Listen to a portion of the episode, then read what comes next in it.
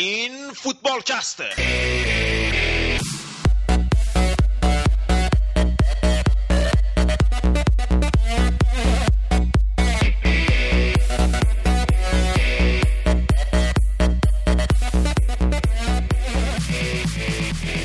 سلام به فوتبالکست این هفته، خوش اومدید. من رضا هستم و بقیه بچهای تیم فوتبالکست این هفته باهاتون هستیم. توی انگلیس با دیوید مویس پیشاپیش خداحافظی می‌کنیم، توی آلمان از شورش توی هامبورگ براتون و توی ایتالیا از دو شلوار شدن پیرلو و در آخر هم به عزا میشینیم به خاطر سقوط تیم محبوبمون اتلتیکو مادرید.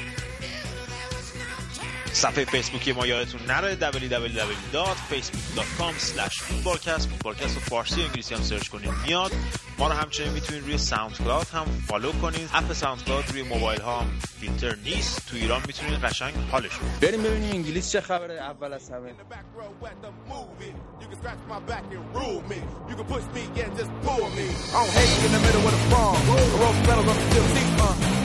fresh fruit, sweep your woman right off of a man in the vine. Just how deep do you believe? Will you bite the hand that feeds?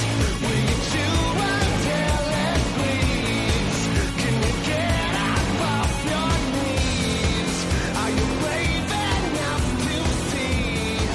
Do you wanna change? I'm gonna get you the back. خب از لیگ برتر شروع کنیم که جذاب‌ترین لیگ دنیاست رضا. 100% توش هم شکی نیست. فقط به یه توضیح این اول بدیم رضا که ما برنامه‌مون نمیتونیم زمانش رو تغییر بدیم و قرار شده که دیگه برنامه‌مون همیشه دوشنبه‌ها بدیم، سر زمان خودمون بمونیم و به خاطر یه بازی زمانش رو عوض نکنیم، چون ما 40-50 تا بازی دیگه رو از لیگ‌های مختلف کاور می‌کنیم و اینکه خب ساعت‌های خودمون هم نمی‌خوره، چون هر کدومون یه بر دنیا هستیم و دوشنبه بخوایم ضبط کنیم خیلی برامون مشکله، چون روز اول کاری برای هممون هستش. رضا فکر می‌کنم که با ترکیب اولیه خوزه در مقابل منچستر سیتی حتی خود پلگرینی هم گول خورد. آره همه فکر می‌کردن که چلسی اتوبوسی بازی کنه، اما مورینیو قبل بازی حرف خیلی قشنگی زد. این گفت که ترکیب یه تیم تعیین نمی‌کنه یه تیم اتوبوسی بازی می‌کنه یا نه، بلکه این نوع بازی تیمه که تعیین می‌کنه چه جور بازی می‌کنه و برخورد یه تیم با یک بازی که تعیین می‌کنه چه جور بازی می‌کنه. خیلی صحبت راجع به این بازی زیاد بود در طول هفته، همه مطبوعات انگلیسی خیلی صحبت زیاد بود. فقط من یه نکاتی که به نظر مهمه رو راجبش صحبت می‌کنم. مورینیو از اول فصل خیلی راجب پازل چلسی صحبت کرد و اینکه این پازل داره کم کم کامل میشه. چیزی که به ذهن من رسید اینه که مورینیو داره اون چلسی اولیه رو یه ورژن خیلی بهترش رو داره دوباره بازسازی میکنه و خرید نمانی ماتیچ هم به نظرم به همین دلیل بود. تو این بازی می‌بینید که چلسی با 3 تا هافبک در واقع 3 تا هافبک دفاعی بازی کرد و چیزی که خود مورینیو بهش میگه های پرشر میدفیلد، یعنی هافبکی که با فشار خیلی زیاد بازی می‌کنه همچین چیزی. و در واقع این ترکیبی هم بود که توی رئال مادرید خیرشو گرفت، چون هیچکس اونجا دوست نداشت که اینجوری بازی کنه با 3 تا هافبک دفاعی. اگه یاد باشه با لاسانا، دیارا و خدیرا، ژابی آلونسو جلوی بارسا بازی میکرد و خیلی از بازیکن‌ها خوششون نمیومد. ولی خب تو چلسی کاملا قضیه فرق میکنه و وقتی میگه اینجا خونه منه واقعا همه قبول میکنن همچین تاکتیکو و دیدیم چقدر خوب جواب داد. مخصوصا نمانیا ماتیچ توی بازی با منچستر سیتی فوق‌العاده بود و دیگه همه کار کرد و رامیرسو گذاشته بود پست مورد علاقه‌اش، یعنی یه ذره سمت راست بازی میکرد و آزادی عمل بیشتری داشت و می‌بینیم چقدر خوب میتونست نفوذ کنه. در واقع نبود اسکار هم یه جورایی حس نشد در طول بازی. آره نمانیا ماتیچ که بهترین بازیکن زمینم شد. واقعا میشه اینو گفتش که خود مورینیو از نظر تاکتیکی قشنگ پلگرینیو شکست داد، یعنی تاکتیک پلگرینی کاملا اشتباه بود. البته میشه گفتش که دستش یه ذره بسته بود به خاطر اینکه فرناندینیو مصدوم شد قبل بازی و مجبور شد که دیمیکلیسو بذاره تنها هافبک دفاعی. یحیی ترام که ما صحبتشو کردیم که هافبک دفاعی نمیشه و نخواهد بود. روی همون صحنه گلی که ایوانوویچ زد میتونی ببینی که یحیی توره چجوری داره واکنش نشون میده به توپ برگشتی. حالا راجع به توپای برگشتی هم می‌خواستی صحبت کنی. آره نکته جالب اینه که چلسی توی این فصل بیشترین امتیاز رو از روی توپای برگشتی میون تیم‌های لیگ برتری گرفته و چقدر اینجا نقش بازیکنایی مثل ویلیان و هازارد مشخص میشه، بازیکنای سرعتی که توی یه آن میتونن تیم از فاز دفاعی به فاز حمله ببرن و ویلیان واقعا دیوانه کننده بود. ریت کاری توی بازی با منچستر سیتی یعنی فکر کنم بالای 15 کیلومتر دویدیم بازیکن توی این بازی و هازارد هم که فوق‌العاده بود، یعنی بالای 10 تا دریبل موفق داشت. توی بازی نیوکاسل هم که ترکوند. آره توی بازی با نیوکاسل هم که آخر این هفته برگزارش رو به هتریک کرد و باعث شد که مورینیو که میگه این بهترین بازیکن جوان جهان است، این حرفش خیلی بیراه نباشه و واقعا داره هر بازی بهتر میشه. خیلی به نظر من زیر نظر مورینیو من خیلی آینده خوبی برای هازارد پیش بینی میکنم. آره حرفت کاملا درسته رضا، اما همونجوری که من قبلا هم گفتم همه تیم‌ها میبازن، مهم اینه که چجوری از باخت برمیگرده یه تیم، یعنی همه تیم‌ها تو طول فصل بالا پایین دارن. خود چلسی هم اول فصل شکست‌های بدی داشت بعضی وقتا، ولی جوابش به اون شکستاست که یه تیم بزرگو نشون میده. حتی منچستر هم سال‌های پیش اینجوری بوده.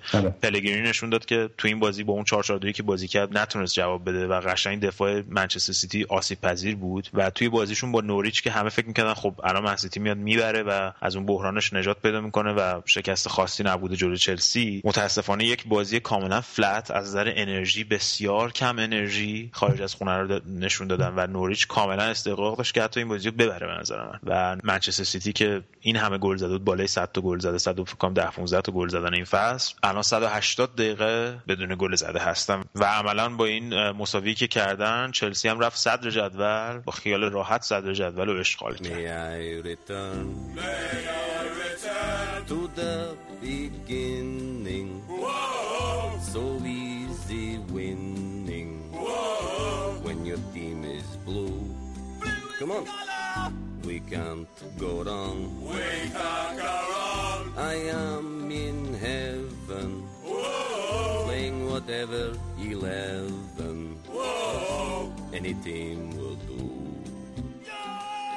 Now, go and be champions. Yeah! Be champions. Yeah! Love it. Yeah! And if you don't do it, you can kill yourself. سرنشینی چلسی اما مدیون تیمی نیست جز لیورپول که واقعا آرسنال رو توی آنفیلد پاره پوره کردن. به نظر من میتونست خیلی تحقیرآمیزتر از این باشه. من یه ذره ناامید شدم واقعا، چون 20 دقیقه اول که 4-0 جلو افتاد لیورپول، فکر کنم قشنگ 3 تا موقعیت دیگه لیورپول داشت که گل بزنه، از تیر سوارز گرفته تک به تک استورج، جان فلنیگن که همون دقیقه مثلا بعد از گل اول تک به تک شد زد تو کرنر. البته لیورپول این فصل اینو نشون داده، یعنی بازی با چلسی هم یادت باشه گل اولو که اسکرتل زد، واقعا بازی‌ها رو خیلی خوب شروع می‌کنه. بازی با اورتون همون نیمه اول 3 تا زدن و تموم کردن بازیو. بازی با منچستر سیتی گل اولو زدن، گل دومم که استرلینگ زد الکی داور آفساید گرفت، میتونستن تو خونه منچستر سیتی رو قشنگ شوک بکنن. من نمی‌خوام راجع به هیچ بازیکنی صحبت کنم تو این قسمت و این هفته و فقط می‌خوام راجع به برندن راجرز صحبت کنم که همونجوری که من گفتم بازی با اورتون سیستم بازیو بعد از اشتباهش تو بازی استون ویلا که 4-4-2 چیده بود و جرارد گذاشته بود هافبک دفاعی، از اشتباه خودش یاد گرفت و این 4-3 رو نشون داد و این آسون نیست که شما این همه بازیکن تهاجمی با هم دیگه تو زمین داشته باشی و بتونی جلوی تیم مثل آرسنال که از 2007 به اینور تو آنفیلد شکست نخورده بود بتونی بازی کنی. یه چیزی که راجب آرسنال این هستش که از سال 2012 به این طرف که وقتی که مرتسکر و کشلنی با هم دیگه شروع کردن بازیو تا حالا نباختن، یعنی نشون میده که این آرسنال این همون آرسنالیه که 2-0 لیورپول اول فصل زده بود توی امارات و این سیستمی که الان برندن راجرز گذاشته و این کلا پیشرفتی که لیورپول از سال پیش کرده زیر نظر برندن راجرز کاملا مشهوده. و این که بازیکنایی مثل استورش که بعد از بازی با اورتون چجوری منیجش کرد که اومد انقدر جواب داد، بازی هفته پیش گل زد. من فقط دلم از این میسوزه که ما الان 4 امتیاز تو بازی با استون ویلا و وست بروم از دست دادیم، یعنی اون امیدوارم که یه روزی این امتیازایی که جلوی تیمای کوچیک‌تر از دست میدیم خیرمون نگیره. آره من حالا میخوام به لیورپولیا نه فقط به خاطر بردشون تبریک بگم، به خاطر فوتبال خیلی قشنگی که بازی میکنن فوق‌العاده بود. یعنی من که حالا طرفدار لیورپول نبودم واقعا داشتم لذت میبردم این بازی رو میدیدم. یکم راجع به آرسنال صحبت کنیم که تو این بازی اوزیل و ژیرو کاملا محو بودن، یعنی بازیکن 42.5 میلیون پوندی تو این بازی کاملا اصلا نبود. اصلا اوزیل که به نظر من یکی از ضعیف‌ترین هافبک‌های امسال آرسنال بوده، هم از نظر آمار پاس گل و گلزنی در نظر بگیری هم کازولو بهتر بوده ازش، هم رمزی بهتر بود تا وقتی که مصدوم بشه. حتی روزیسکی وقتایی که بوده تو بازی بهتر از اوزیل کار کرده، حتی جک ویلشر، و من فکر می‌کنم که فقط داره به روی اسمش بازی میکنه و آسیب دیدگیایی که آرسنال داره. یه ذره‌ام راجع به ژیرو صحبت کنیم. یه دیلی میل ایرلند بود، من داشتم میخوندم که مثلا اینکه شب قبل بازی یه کارایی تو مایه‌های کریم بنزما و ریبری کرده و پولو داده، مثلا که آره مثلا اینکه پولو داده، ولی کلا تو بازی اصلا مثلا اینکه محو بود و انقدر افتضاح بود که به طرفدارا نامه نوشت و معذرت خواهی کرد از بازی افتضاح خودش.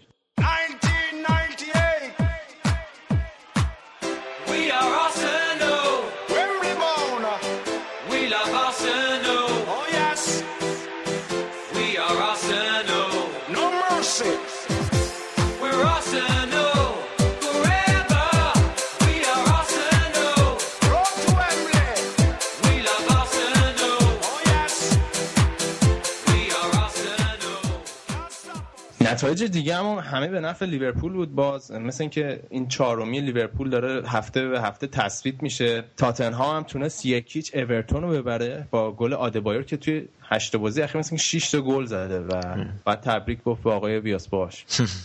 تواضع گلشون صفر شد بالاخره. اون داره گندای بیاسباس کم کم داره پاک میشه. مثل این آلودگیای نفتی مونه تو خلیج مکزیکو مدت 20 سال طول میکشه.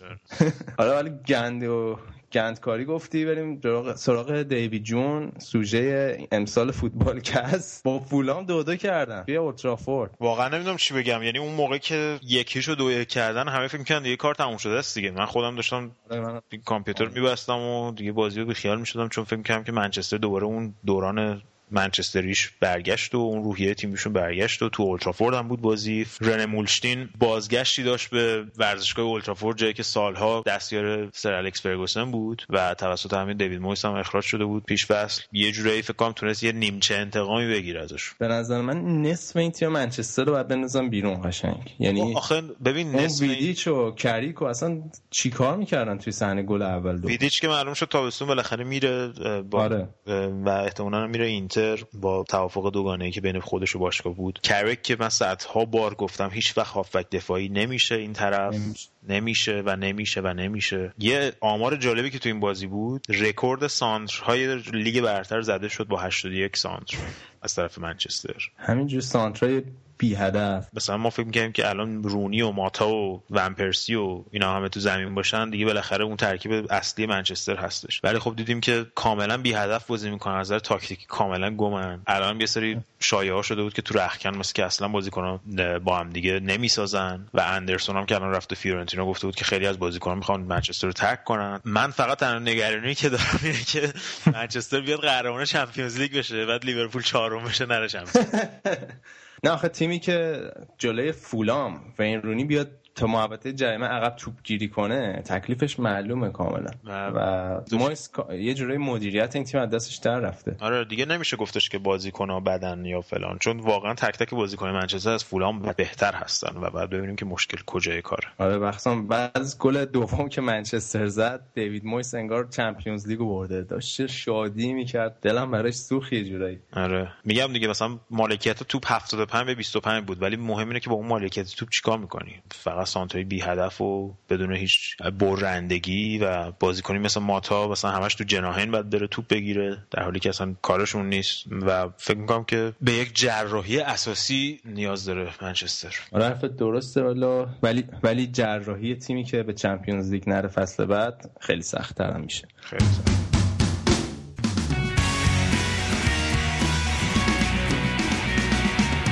توی داربی ولز اما سوانزی سیتی که وسط هفته مثلا که بود مایکل لادروپ رو اخراج کردن، موفق شدن سیج کاردیپ رو مثلا که جواب دادن تصمیمشون ها. ما نمیتونیم بگیم الان که مثلا اگه لادروپ بود نمیبردن و فکر که همه دیگه توانایی مایکل لادروپ رو میدونن و گری مانک هم که جای لادروپ گذاشتن کمکش بود، بازیکن قدیمی خود سوانزی هم بود، البته خیلی جوونه مثلا 30 چند سالش بیشتر نیست، چند فکر کنم 1-2 ساله که بازیگری گذاشته کنار.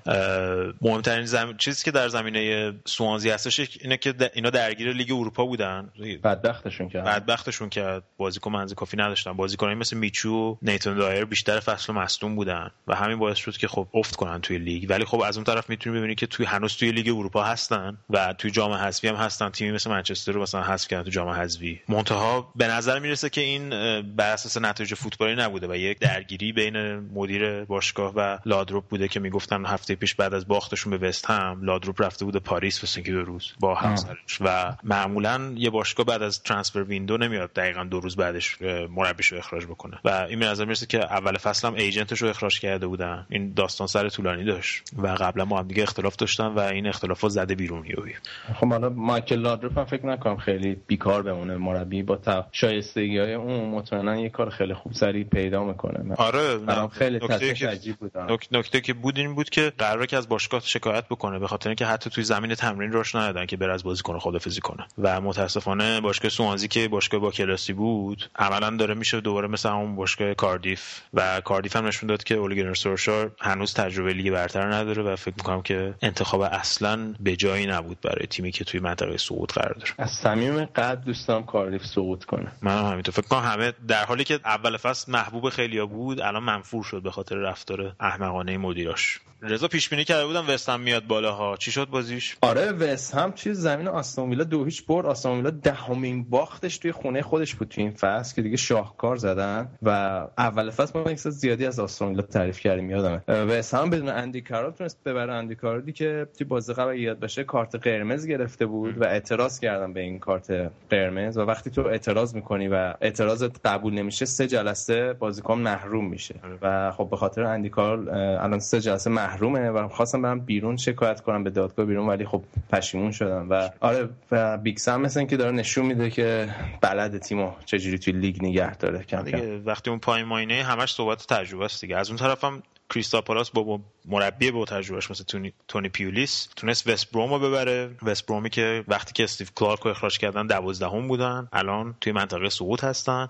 شمخ هم دوباره گل زد. از اون طرف تام اینس پسر پولینس افسانه‌ای که قبلا بازیکن لیورپول بود و لیورپول ازش کرد رفت بلکپول، از بلکپول خریدنش تو ژانویه، هم یه گل زد هم یه پاس گل داد که خیلی واسهشون مثمر ثمر بود. حالا تو بازی دیگه ساندرلند من فکر می‌کردم که ببره هال سیتیو، اما اخراج وزبرام توی دقیقه 4 گریبانگیرشون شد و به هال سیتی 2-0 باختن و روند خوبشون متوقف شد. آره تو این بازی هم شین لانگ هم نیکیتا یلویچ گل زدن، خریدای ژانویه‌شون. اما از اون طرف ساوثهمپتون و استوک 2-2 مساوی کردن. ساوثهمپتون 2 بار جلو افتاد ولی استوک تونست برگرده و مساوی کنه. هنوز به نظر میاد که اون روحیه خوبشون از بردی که از منچستر داشتن حفظ کردن. چارلی آدم هم دوباره خیلی خوب بازی کرد. وسط هفته هم کلی بازی انجام میشه. آرسنال منچستر که مهمترینشونه که منچستر میره تو زمین آرسنال و ببینیم چیکار میکنن. و آخر هفته هم بازی جام حذفی انجام میشه که چلسی من سیتی و آرسنال لیورپول که دیدنی هم باید حتما ببینیم. فکر میکنی دیوید مویز چهارشنبه رو نیمکت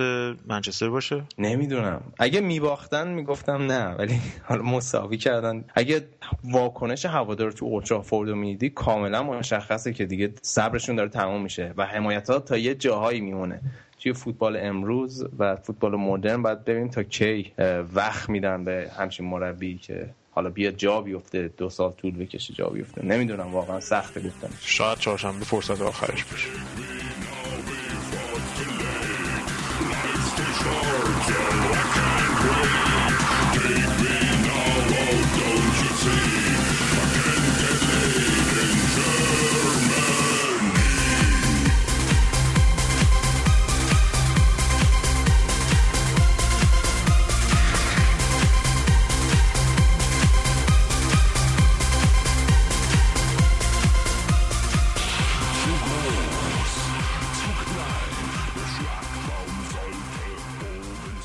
هفته 20 بوندسلیگای آلمان بازی از روز جمعه شروع شد با بازی مونشنگلادباخ و بایرن لورکوزن. بایرن لورکوزن که مثلا که این روزای ثباتی پیدا کرده و یکیش تونست برنده بشه و مونشنگلادباخ هم حسابی مثلا که از کورس رقابت برای چهارمی یه ذره عقب افتاد. بابک چه خبر بود این بازی‌ها؟ بازیای امروز که بازیای این هفته خب بازم یه جورایی نسبتاً به نفع شالکه و کلا شالکه چند وقت رو دوره از نظر شانس و و نتیجه. ولی لورکوزن این هفته خب خیلی نتیجه خوبی گرفت. سامی هیپیا معلومه که در میانه فصل این عیب تیمشو پیدا کرده بود، یادتون باشه خیلی تو اوایل فصل گل می‌خوردن، بازیش 4-3 به این بازی خیلی پرگل داشتن. یه خود تیمش دفاعی تر بازی میکنه، کمتر گل میزنه ولی به جاش ثبات دفاعی داره. دیگه فکر نکنم الان بره با منچستر یونایتد بازی کنه 5 تا بخوره، مخصوصا با این منچستر. این بازیکن کره ایشون هم که همیشه نشون داده بازی حساس واسهشون خوب گل زده، این بازی هم یه گل زد. مونشن گلادباخ هم 3-4 هفته است مخصوصا بعد از اون باختی که به بایرن داد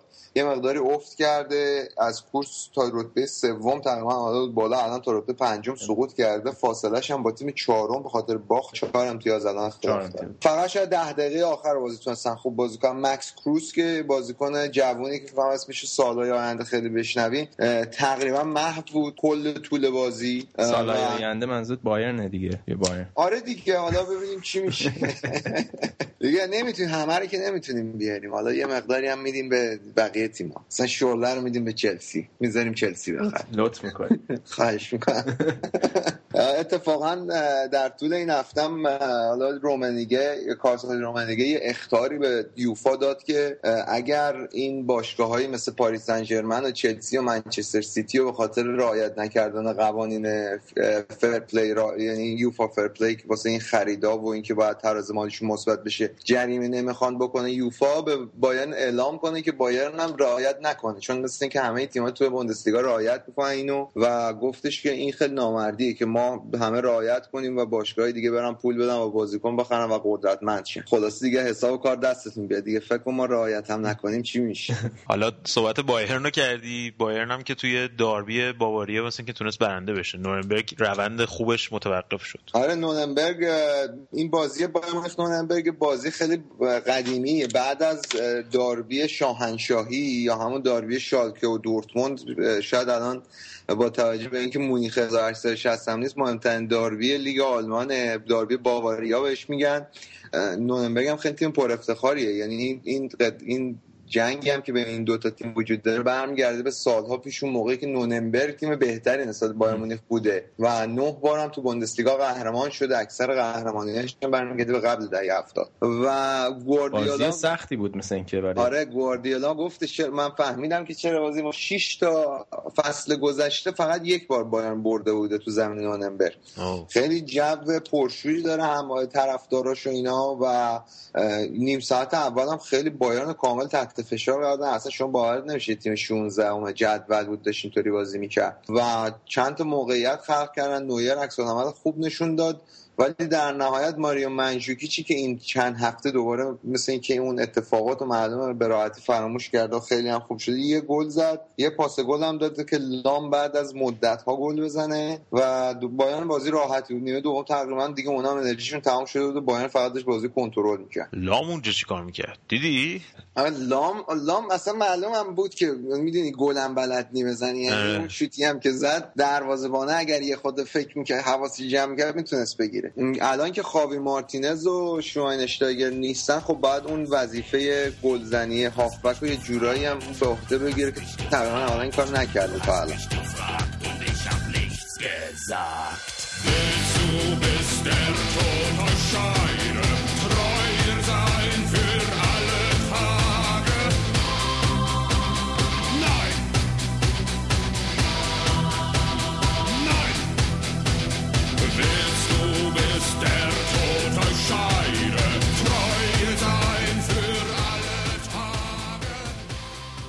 دورتموند ولی خوب برده این هفته 5-1 تونست وردر برمن رو ببره، مثلا اینکه یه ذره دارن به خودشون میان کم کم. آره اگه بد نیارن بدبختا این مارکو رویس دوباره مصدوم شد. آره 2 هفته مثلا اینکه مصدوم شد. آره مارکو رویس مصدوم شد، مت هوملز هم که مدت‌ها مصدوم بود تو این هفته دوباره مصدوم شد، 2 هفته اونم باز ندارن ولی خب 2 هفته سیمبان است فقط نیست که 2 ماه نباشه. ولی یه خبر خوب براشون بازگشت اشملزر بود. البته اشملزر با چند هفته بود بازی می‌کرد ولی عملاً بازگشتش این هفته بود، چون اصلا خیلی بد بازی می‌کرد. این هفته خیلی خوب بازی کرد، توی تمام ضد حمله‌ها هم نقشش رو می‌تونه، خیلی بازیکن مهمیه تو ضد حمله‌ها. حالا گوندوغان هم اگه برگرده خیلی وضعشون بهتر میشه. نقش میختاریان هم نباید غافل بشیم، تو این بازی خیلی خوب بازی کرد. خیلی خوب بازی کرد. یعنی اون بازیکنی بودش که فکر می‌کنم دیورگن کلوپ موقعی که خرید فکر می‌کرد هم اینطوری بازی می‌کنه. خیلی گل خوبی زد. لواندوفسکی هم که گل اول و آخرشون رو زد و این مدافعی هم که به صورت قرضی خریده بودن مانوئل فردریش هم یه گل واسهشون زد، ولی بعید می‌دونم. خیلی هم خوشحال بود گلم زده بود، فکر می‌کرد دیگه این گل زده دیگه دیورگن کلوپ فصل بعد نگرش می‌داره، ولی احتمال زیاد اینا رد می‌کنم میره. اما واقعا شالکه نذاشت زیاد دورتموند خیالش راحت باشه از سومی فعلا. آره البته خب یه چیزی واقعیتی که از سوم و چهارم خیلی با هم فرق نمی‌کنه، چون تیم دوم اول دوم که فقط اون بازی اول کوالیفاینگ انجام نمیدن، ولی مهمتر از اون باخت مونشن گلادباخ بود که الان یه حاشیه امنیتی شالکه واسه خودش ساخت با این بازی که برد 2-0 هم برد هانوفر رو و 4 امتیاز الان با تیم پنجم فاصله داره، 3-4 هفته هم برده، یه مقداری هم واسه لیگ قهرمانان خوبه چون الان تیمشون رو دوره قشنگ. آره شالکه که معمولا تیم باثباتی نیست، ولی الان این بعد از این تعطیلات مثل اینکه یه ثبات نصف نیمه‌ای پیدا کردن تیم‌های بالای جدول. یعنی قشنگ مثلا این نتایجشون رو قبل از این بریک نگاه کنی، لورکوزن و دورتموند و شالکه همشون معلوم بود خسته شده بودن نسبت بایر مونیخ، خسته شده بودن درست بازی کرده بودن بیچاره. آقا این هامبورگ هم که بنده خدا بعضیشون هر هفته بدتر میشه، مثل اینکه ظاهرا تظاهرات هم شده به هرتا برلین هم که 3-0 باختن. آره هرتا برلینی که چند هفته بود بعد نتیجه میگرفت از شانسش خورد با هامبورگی که بدتر از این هرتا برلین نتیجه میگیره این چند وقته شدن دیگه. آره دیگه اون شخصیت هامبورگ تیمی که قهرمانی لیگ قهرمانان داره تو پروندهش، تا حالا نرفته دست دوم مثلا که تو کل تا نه تا حالا نرفته، تیم خیلی پرطرفداری هم از اون منطقه‌ای هم که هست اون دورور، یعنی مثلا تیمی به اون صورت نیست، خیلی طرفدار داره. پدرزن آقای فن بومل کاپیتان سابق بایر مونیخ و تیم ملی هلند این فن مارمیک خیلی راضی نیستن طرفدار ازش، اینطور که گودرز هم به من میگفت مثل اینکه دنبال فیلیکس ماگاتن. آره صحبت شده که یا به عنوان مدیر اجرایی بیاد یا اینکه به عنوان مربی جاش بیاد. چیزی که شنیدم این بود که تو 2014 نتونستن گل بزنن. این آره درست میگه دیگه، این بازی قبلیشون هم 1-0 باختن، این بازی هم 3-0 باختن، بازی اولشون هم که 2-0 باخته بودن. یعنی گل نزد. فاجعه آوره بازی تیمی که مثلا وندرفارت و اینا رو داره مثلا نتونه گل بزنه. آره البته حالا اسمش ها وندرفارت داره، وندرفارت که عملا خب واقعا دیگه اون وندرفارتی که تو رئال بازی میکرد نیست، خیلی افت کرده و واقعا از نظر مهاجم تیمشون واقعا مشکل داره. از اون بدترین دروازه‌بان حال حاضر اروپا فکر کنم حالا مال هامبورگ این رنه آدلر یه دوره‌ای هم دروازه‌بان فیکس تیم ملی آلمان بود، ولی افتضاحه. یعنی این همین شبکه بیتی هر هفته 5 تا سوتی بزرگ فوتبال اروپا نشون میده، رنالدو پای ثابته اونجا همیشه سوتی واسه خودش گذاشته که خیلی بد بازی میکنه. و خب تو حالا شما مثلا واقعا من به نظرم دروازه‌بان بعدم تو روحیه تیم خیلی موثره، حالا هر چقدر تیم شما خوب باشه. آره. وقتی دروازه‌بان بیاد مثلا دقیقه 3 یه گلی بخوره که از هر 1000 تا دروازه‌بان 999 تاش نمیخورن، خب روحیه تیم خراب میشه و الان میشه وضعشون به اینجا که افتادن به همین وضع میفته. آره کاملا موافقم.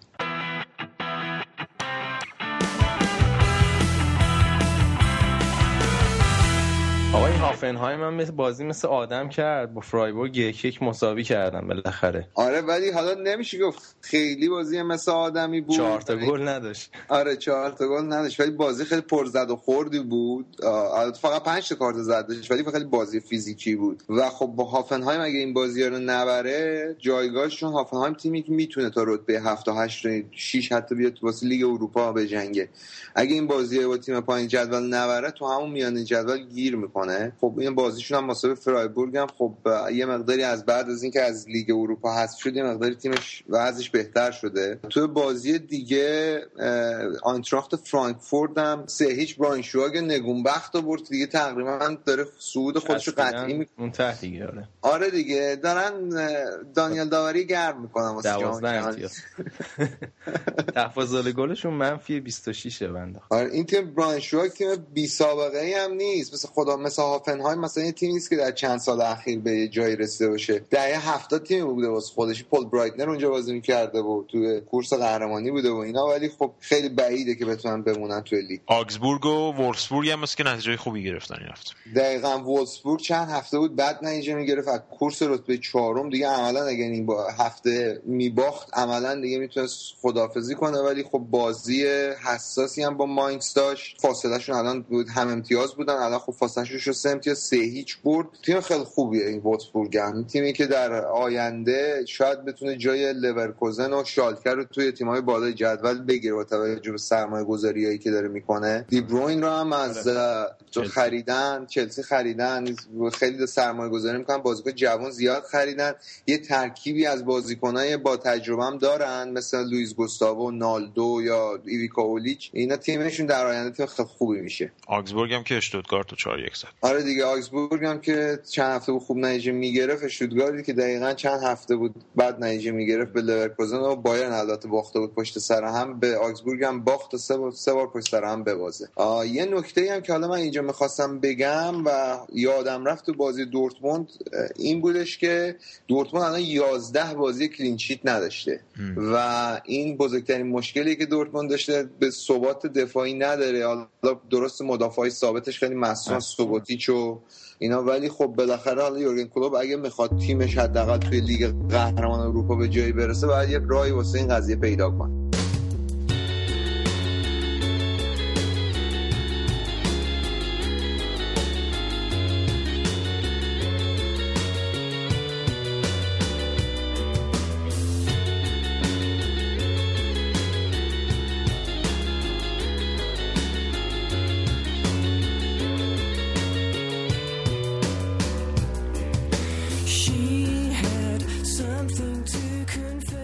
خب این هفته 23 با برد ناپولی همراه بود که من برگشتم به شایان و رضا بپیوندم این هفته. آره بعد 2-3 هفته بالاخره گودرزم اومد تا ناپولی برد. خیلی اتفاقی به صورت خودجوش وقتی که آقای بنیتز برد گودرزم یهو اومد. من که خیلی خوشحالم دوباره صداشو داریم در کنارمون. بریم آقا چی شد این بنیتز میگفت مثلا که 7-8 تا بعد میزدن. والا این بنیتز قشنگ خود مربی ایرانیه، من فکر کنم این یه رگای ایرانی داره. موقعی که میوازه زمین و زمانو میکشه وسط که آی فلان بود و بهمان بود، یه بازی برد میگه شانس آوردن نزدین، فلانشون کنیم و شتکشون کنیم و خلاصه دیگه والا خود جنبه داشته باش دیگه. ولی آره میلان بدبخت و 3-1 زدن تو زمین خودشون. اول میلان گل زدیم، بازیکن جدیدشون خوب بازی میکنه، مثل یه قرار چیز خوبی هست توش در بیاد. عادل ترابط مراکشی خود گشادترین یارو ولی خوب بازی کردیم بازی. اتفاقا بعد بازی هم بابان خیلی قاطی بود، شماره 10 سابق میلان باز طبق معمول به کل تیمو شکلاتی کرد، گفت فقط تنها نکته مثبتی که دیدم همین عادل ترابط بود که یه خورده خوب بازی کرد. گفتم بالوتلی هم مثلا تو حد و اندازه‌ای یه ستاره و قهرمان نیستش. بالوتلی هم وقتی تعویضش کردم گریهش مثلا که در اومده بود، یه سری داشت گریه می‌کرد. شعار نجات پرستی داده بودم اسکی. روایت مختلفه، یه سری میگن نجات پرستی بوده، یه سری میگن به خاطر اون گل 100% که خراب کرده. ولی خلاصه گونزالو هیگواین هم که یه مدت فرم خوبی نداشت، تو این بازی 2 تا گل زد و دوباره برگشت تو رقابت برای آقای گل سری آ. کل عوضشون هم که گوخانیلر سوئیسی زد. آقا این تیم محبوبت شاخ شد براتون. ورونا 2-2 کردن با یوونتوس. رضا جان از شما چه پنهون، من از چهارشنبه‌ای به دلم صابون زده بودم که میزنیم ورونا رو پک و پاره‌اش میکنیم که یه جور دیگه در من لامصب خیلی چغره. این اصلا نمیخواد از اون پنجم جدول بیاد پایین‌تر. 2-0 هم عقب بودن اولم که با 2 تا گلی که توز زد عقب افتادن، ولی آخرش با گلی که لوکاتونی واسهشون زد و یه بازیکن به اسم خوانیتو تونستن که بازی رو 2-2 تو زمین خودشون البته مساوی کنن که کنته هم شاکی بود از بازیکناش، میگفت که اینا فراموش کردن که فوتبال 45 دقیقه نیست، 90 دقیقه است. این پیرلان مثلا که بالاخره قراردادش رو تمدید کرد، ولی مثلا که شرطش 2 تا شده. چیه جریان؟ حالا من نمیدونم گردش روزگار بوده یا تاکنیک خانواده آنیلی بوده اینو اینطوری نگهش داشتن، چون پیرلوی تا یه ما پیش داشت تاقچه بالا میذاشت که من تضمین میخوام که فیکس بازی کنم، یعنی میرم از لیگ برترم پیشنهادهای خوبی داشت، منتها یهو گفتش که یه مسابقه گفتش نه من میمونم. بعد مشخص شد که پیرلو اینو بگم که خانواده داره و زن و 2 بچه و اینا، مشخص شد که با یه دختر تورینی دوست شده یه مدت، خلاصه به هوای دختره میخواد بمونه تو شهر تورین دیگه، فعلا بهش خوش میگذره و زندگی رواله.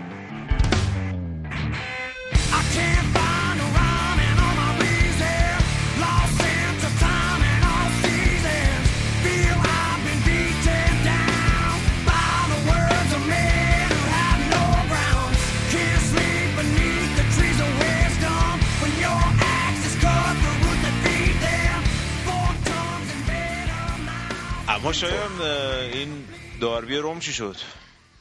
داربی روم یه بازی به نسبت بیمورد بود که این ادی رجایه به نظر یه مربی سنتی ایتالیاییه که اومده بود واسه این که فضا رو ببنده و 90 دقیقه دفاع کنه، رو هم هر چقدر فشار آورد نتونست که به اون صورت کاریو پیش ببره.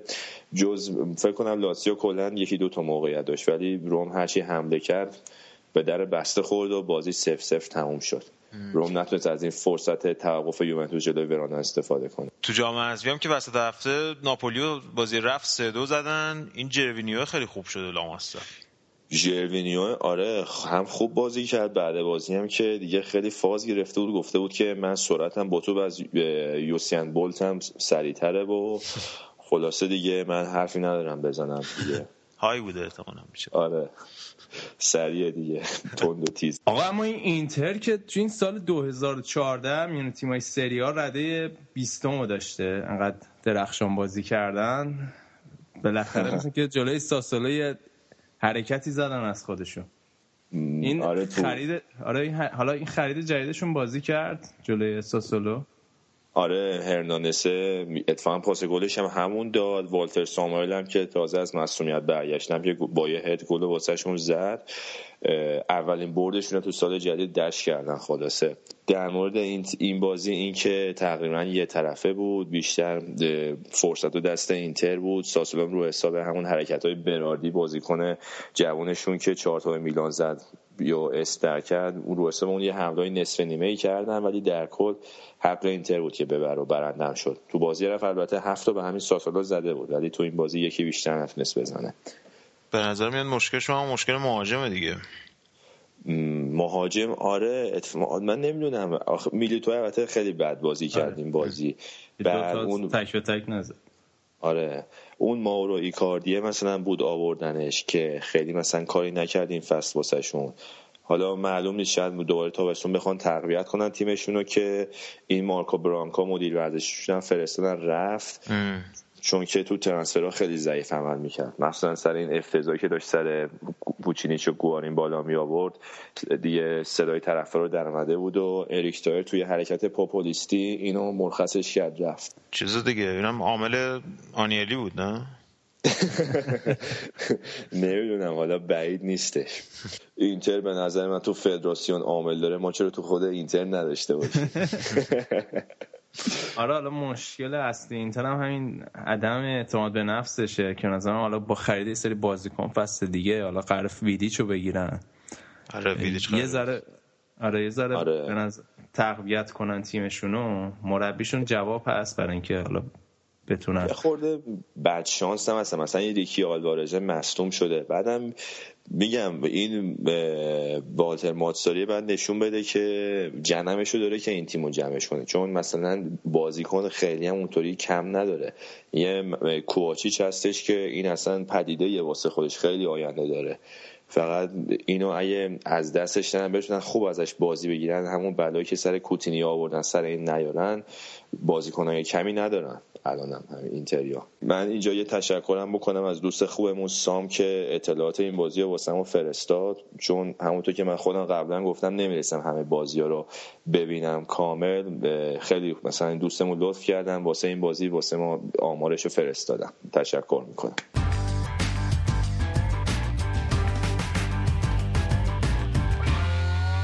حالا از اینتر که بگذاریم، فیورنتینا چیکار کرد؟ فیورنتینا بعد یه چند هفته بزبیاری که آورده بود، این هفته آتالانتا رو 2-0 زد. یه خبر خوب واسهشون این بودی که ماریو گومز برگشته به تمرینات و تو این بازی هم یه بازیکن اینا داشتن، جوزف ایلچیچ که پارسال از پالرمو خریده بودن فکر کنم، اون واسهشون گلزنی کرد. کلا این فیورنتینا بازیکنای سرب و یوگسلاو خوب میگیره، پرورش میده. قبلا که مثلا همون یووتیچ بودش، بعد لیایچ بود که فروختن به روم، بعد اونا رو فروختن، الان باز ایلچیچو گرفته از پالرمو، اون مثلا که داره میشه یووتیچ شماره 2، اینطور که بوش میاد میکنمش تو بچه من سیتی دیگه بعدیم. آره دیگه، خب بالاخره بازار عرض و تقاضاست. تو بازی بیمورد دیگه چه خبر بود؟ تو بازی بیمورد دیگه اودینزه 3 تا به کیو زد که دیناتاله هم توش گلزنی کرده. بولونیا 2-1 تورینو رو زد. تورینو براشون ایموبیله گلزنی کرد که تو فرم خیلی خوبه هستش، با توجه به سن و سالش به نظر میرسه که ایتالیا یه مهاجم جوان خوب دیگه رو پیدا کرده. مال یوونتوس اونم نه؟ آره کلا چند تا، یکی همینه با براردی و گابیادینی، اینا 3 تاشون هم دارن خوب بازی میکنن، همشون هم زیر 23 سالن. بازیکنای خوبی هستند. در مورد بولونیا یه خبر افتضاح شنیدم، دیامانتیو با 8 میلیون فرستادن به گوامیشو چین زیر دست لیپی. بعد نمیدونم حالا باشگاه پول پرست بوده یا بیشتر خود بازیکنه، چون اینو یوونتوس روش دست گذاشته بود نرفتش اونجا. سر 30 سالگی پیک فوتبالش هم بود، خودشو خراب کرد. نتیجه دیگه چی؟ سامدوریا 1-0 کالیاری رو زد. یه خبرم شنیدم که این خلیفه قطر آل ثانی مثل که کالیاری رو میخواد بخره. صاحب کالیاری خب اومده لیدز رو داره میخره. الان پروندهش توی لیگ برتر هستش که اتحادیه بهش چیز، چون کیس کلاهبرداری داشته از قبل، حالا اگه اونو بتونه ثابت کنه که کلاهبردار نیست. خب یعنی حالا ایتالیایی‌ها همشون یه چیزی میگن. ولی چیزی بگم، اگه میگن اگه لالایی بلدی چرا خود خواهد نمیبره، این واسه که لیدزو بخره چرا نمیاد باشه خود چرا بندازه. ولی چیزی که هست، اگه این قطریه بیاد جزیره ساردینیا کالیاریو بگیره دستش، که فکر کنم یه قطب بیمورد جدید مثل سیتی تو انگلیس داشته باشیم تو ایتالیا، که من به شخصا خیلی حال نمی‌کنم.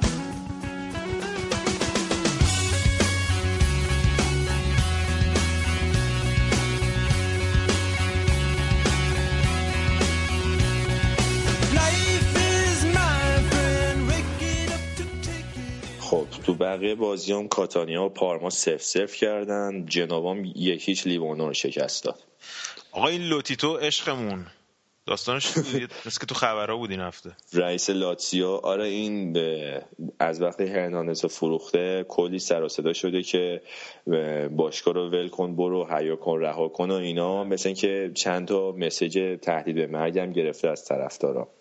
بعد جالبش اینجا بوده که وسط مصاحبهش که داشته اینا رو میگفته به خبرنگارا که منو تهدید میکنن و اینا، یکی به موبایلش زنگ زده، بعد همون وسط مصاحبهش گفته که آره میکشمت و مادرتو یارو میکنم و اینا. خلاصه گفته بیا این بعد زندگی منه.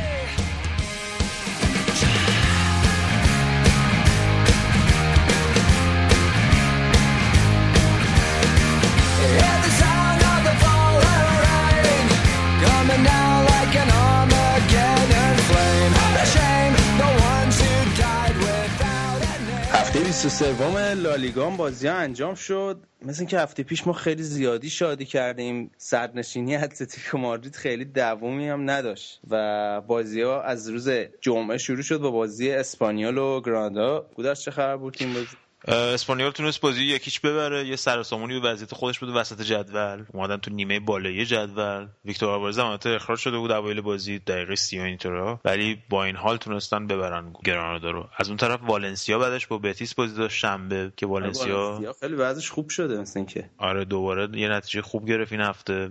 البته بازم نتونستن فعلا از هشتم بیان بالا، ولی هم امتیاز با سویا شدن، ممکنه بتونن تا هفتم اینطورا بیان بالا هفته دیگه.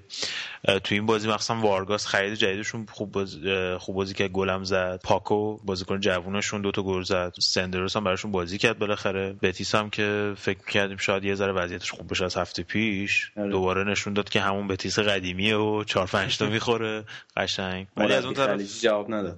آره سریع. ما نمیدونم چرا هرچی ما میگیم تو فوتبال کس برعکسش میشه. برعکسش میشه. از اون طرف ولی مالاگا یه نتیجه خیلی بد رو مقابل رای بایکونا که جزء فانوس به دستاس گرفت و 4-1 خیلی عجیب بود. آره 4-1 شکست خورد از رای بایکونا که خیلی نتیجه بدیه واسه برنشوستر و تیمش. از تو این بازی هم سرجیو سانچز آخر نیمه اول دقیقه 45 اخراج شد، پنالتی هم داد. یه جورایی دیگه تقریبا بازی همون نیمه اول تموم شد برای مالاگا. حالا بریم سراغ رئال که مثل اینکه نبود کریس رونالدو رو خیلی حس نکردن. 4-2 ویارئالو بردن. بد نیست رونالدو نباشه بتونی بیلو بیاری تو بازی، نه؟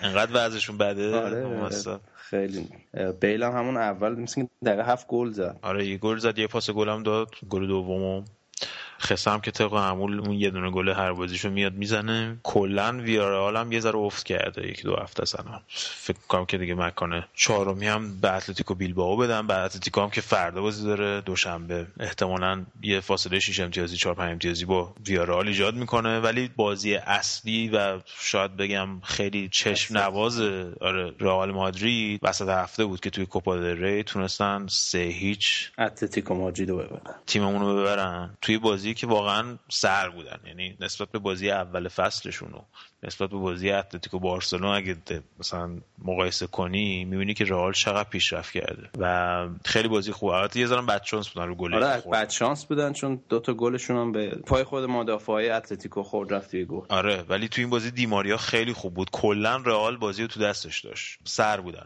من فکر نمی‌کنم مثلا موقعیتی به اون صورت داشتن روی دروازه کاسیاس به اون صورت. کاستا کاملا آیزولیت شده بود توی دفاع. پپه و راموس با خارمادر کاستا وصلت کرده بودن. آره دیگه نوبتی میزدنش. من یاد چیز انداخت، من یاد ال کلاسیکوی چند سال پیش انداخت. یعنی همش تمارض و فیلم بازی کردن و 5 تا غلط بزن رو زمین و دیماریا هم که خوراکش اینجور کاراست دیگه. پپه و کاستا که خب جفتشون پرتغالی صحبت میکنن چون که اصلیتش برزیلیه کاست. قشنگ معلوم بود فوش خارمادر دارن به هم میدن و خارمادر هم دیگه دارن به هم دیگه آفر میدن. خیلی از این نظرها خیلی بازی زشتی بود ولی کلا میشد برتری رئال مادرید رو قشنگ حس کرد. شبیه که فکر میکنم مثلا اتلتیکو مادرید شاید هم به خاطر این باشه که به بازیکن‌های زیادی ندارن و مجبورن با یه ترکیب ثابت بازی کنن، چون وسط هفته بود شاید خسته بودن از بازی آخر هفته پیششون نسبت به رئال مادرید. یه زمان راجع به اتلتیکو مادرید صحبت کنیم. هفته پیش کلی شادی کردیم ولی مثلا اینکه خیلی دوامی نداشت. صد نشون جلوی آلمریا 2-0 باختن. آره بازی هم دستشون بود. آره تا دقیقه 80 اونم دقیقه 80 همش داشتن از حمله میکرد اتلتیکو مادرید و بعد البته یه اعتباری هم به مدافع آلمریا بدیم، خیلی خوب دفاع کردن جلوی حمله های اتلتیکو مادرید و دقیقه 80 این دروازه‌بانشون نابودشون کرد تو این بازی. آره نشون میده که اهمیت کورتوا تو اون تیم چقدره واقعا. یعنی این آرازوبیا که اومد این بازی آره. دو تا سوتی دیگه. آره گل اولش که سانت کردن نتون سانت رو تشخیص بعد یه گل بد خورد، گل دومش هم که پنالتی داد. آره چون یار تعویضی هم نداشتن، گبی برای پنالتی رفت گل وایساد. یه نکته جالب این بازی بود. یه نکته جالب دیگه این بود که داوری که رونالدو رو اخراج کرده بود 1 ماه محروم شده. چرا؟ همینجوری چون رونالدو رو اخراج کرده بود احتمالاً. آخه رونالدو هم که درخواست داده بود برای کارت قرمزش رد شده بود. همون من نمیفهمم واقعا چرا این کارو کردن. یعنی اگه اشتباه کرده بود باید درخواست رونالدو هم قبول می‌کردن دیگه. اگه نه هم که حالا یه بازی دو بازی 1 ماه طرفو محروم کنی که چی؟ آخه این ژنرال فرانکو عامل داره توی فدراسیون. نمیدونی تو؟ نمیدونم واقعا. دایی جانا فلان. نه واقعا نمیدونم اصلا این فدراسیون فوتبال اسپانیا چه میگذره؟ من نمیدونم واقعا.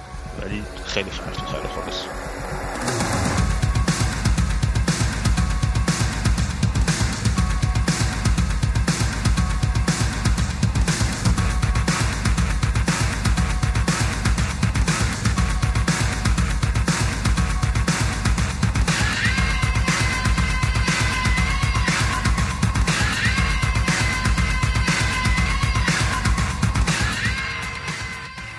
بارسلون اما برگشت به صدر جدول. آره بارسلونا توی بازی در واقع سخت هم بود. توی زمین سویا تونست 4-1 ببره، زمینی که خیلی هم زیر بارون شدید بازی برگزار شد. یکیش هم عقب افتاده بودن ولی مسی مثل اینکه داره برمیگرده به فرمش. مسی که الان 1 گل فقط با رکورد دی استفانو فاصله داره که بشه بهترین گلزن تاریخ لالیگا.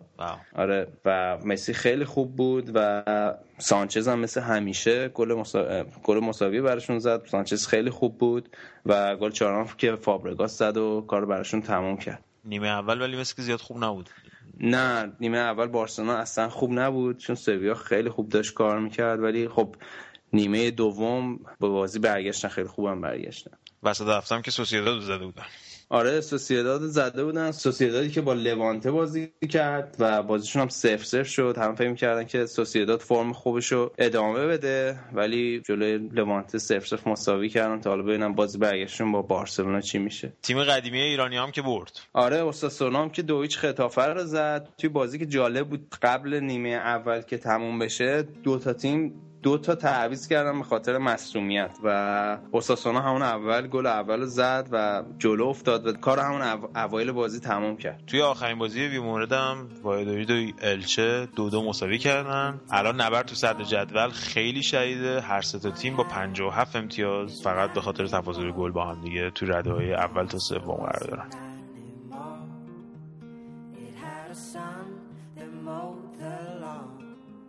خب اینم فوتبالکست 34 بود. مرسی از اینکه با ما بودین. بازی‌های وسط هفته یادتون نره. در ضمن پیج فیسبوک ما هم یادتون نره، facebook.com/footballcast. توی ساوندکلاود هم ما هستیم، اونجا ما رو فالو کنید.